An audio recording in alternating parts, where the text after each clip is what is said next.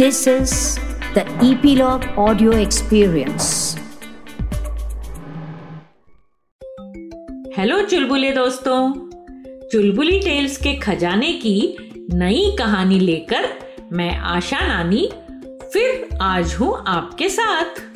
बच्चों, आज की कहानी है सिम्बा की सेना, द आर्मी ऑफ़ सिम्बा। जंगल का राजा शेर सिम्बा आज बहुत गुस्से में था। उसे पड़ोसी जंगल के राजा रैंचो ने ललकारा था, चैलेंज किया था। ताकत में चैलेंज, बुद्धि में चैलेंज, हर तरह का चैलेंज। शेर सिम्बा ने अपने राज्य के सभी जानवरों की सभा बुलाई, मीटिंग बुलाई। हाथी, हिरण, घोड़ा, भालू, गधा और बंदर सभी तरह के जानवर इकट्ठा हुए। सबका एक ही मत था, एक ही कॉमन ओपिनियन थी, युद्ध किया जाए। पड़ोसी जंगल के घमंडी राजा रैंचो के साथ युद्ध, और उसे अपने राज्य की, अपनी आर्मी की स्ट्रेंथ की झलक दिखाई जाए।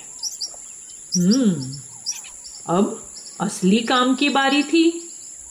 किस किस को क्या क्या काम सौंपा जाए युद्ध में?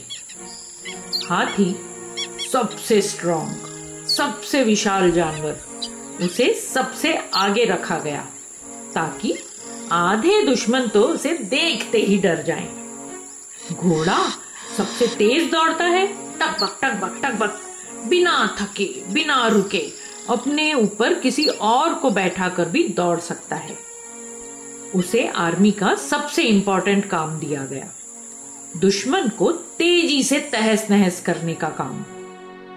बंदर कहीं भी, कैसे भी उछल कूद कर, घुस कर, किसी को भी घायल करने की काबिलियत रखता है। उसे ऐसा ही काम दिया गया। इसी तरह हिरण और भालू सभी को उनकी स्ट्रेंथ के अनुसार काम सौंपे गए।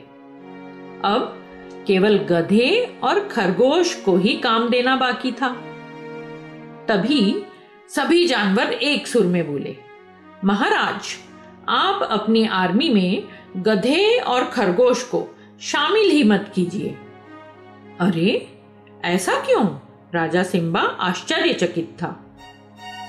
सभी जानवरों की तरफ़ से हाथी बोला, अरे महाराज, गधा तो इस संसार का सबसे मूर्ख प्राणी है, सभी जानते हैं। वह हमारे किस काम का?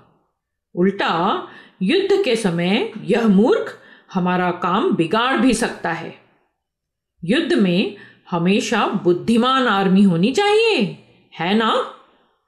तभी भालू बोला हाँ हाँ और महाराज, ये खरगोश, ये तो इतना डरपोक है कि मेरी परछाई से ही डरकर भाग जाता है और झाड़ियों में कहीं छुप जाता है।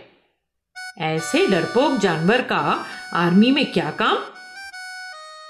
शेर ने दोनों की बातें सुनी। अब सिम्बा शेर की बारी थी। उन्होंने कहा, दोस्तों, आपने गधे और खरगोश की कमजोरियाँ तो देख ली, लेकिन क्या आपने उनकी खूबियों पर ध्यान दिया?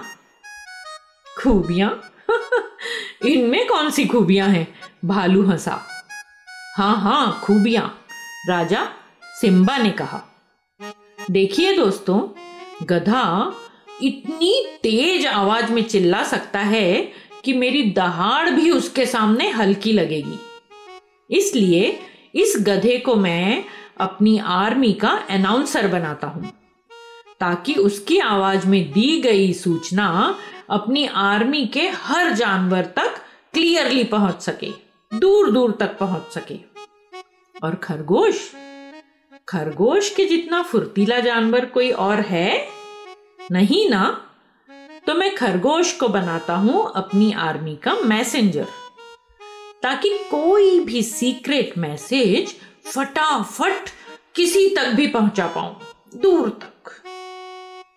इस तरह समझदार राजा सिम्बा ने सब जानवरों के द्वारा हल्के में लिए गए गधे और खरगोश में भी खूबियाँ देख ली और उन्हें सम्मान के साथ अपनी आर्मी में शामिल किया। देखा दोस्तों, हर किसी के अंदर कोई ना कोई खूबी ज़रूर होती है। बस ज़रूरत होती है उस खूबी को ढूँढने की, पहचानने की। बोलो हाँ के ना? बताओ। आज की कहानी यहीं तक। फिर मिलूँगी एक नई मज़ेदार कहानी के साथ। चुलबुली टेल्स की मज़ेदार कहानियों को सुनते रहने के लिए ईपीलॉग मीडिया वेबसाइट पर या अपने फेवरेट स्ट्रीमिंग ऐप, जैसे कि Jio Saavn, Gaana, Google podcast, Spotify, ज़रूर सब्सक्राइब करें, ताकि आपको हमारी नई कहानियों की नोटिफिकेशन मिलते रहे। तो जुड़े रहिए चुलबुली टेल्स के साथ।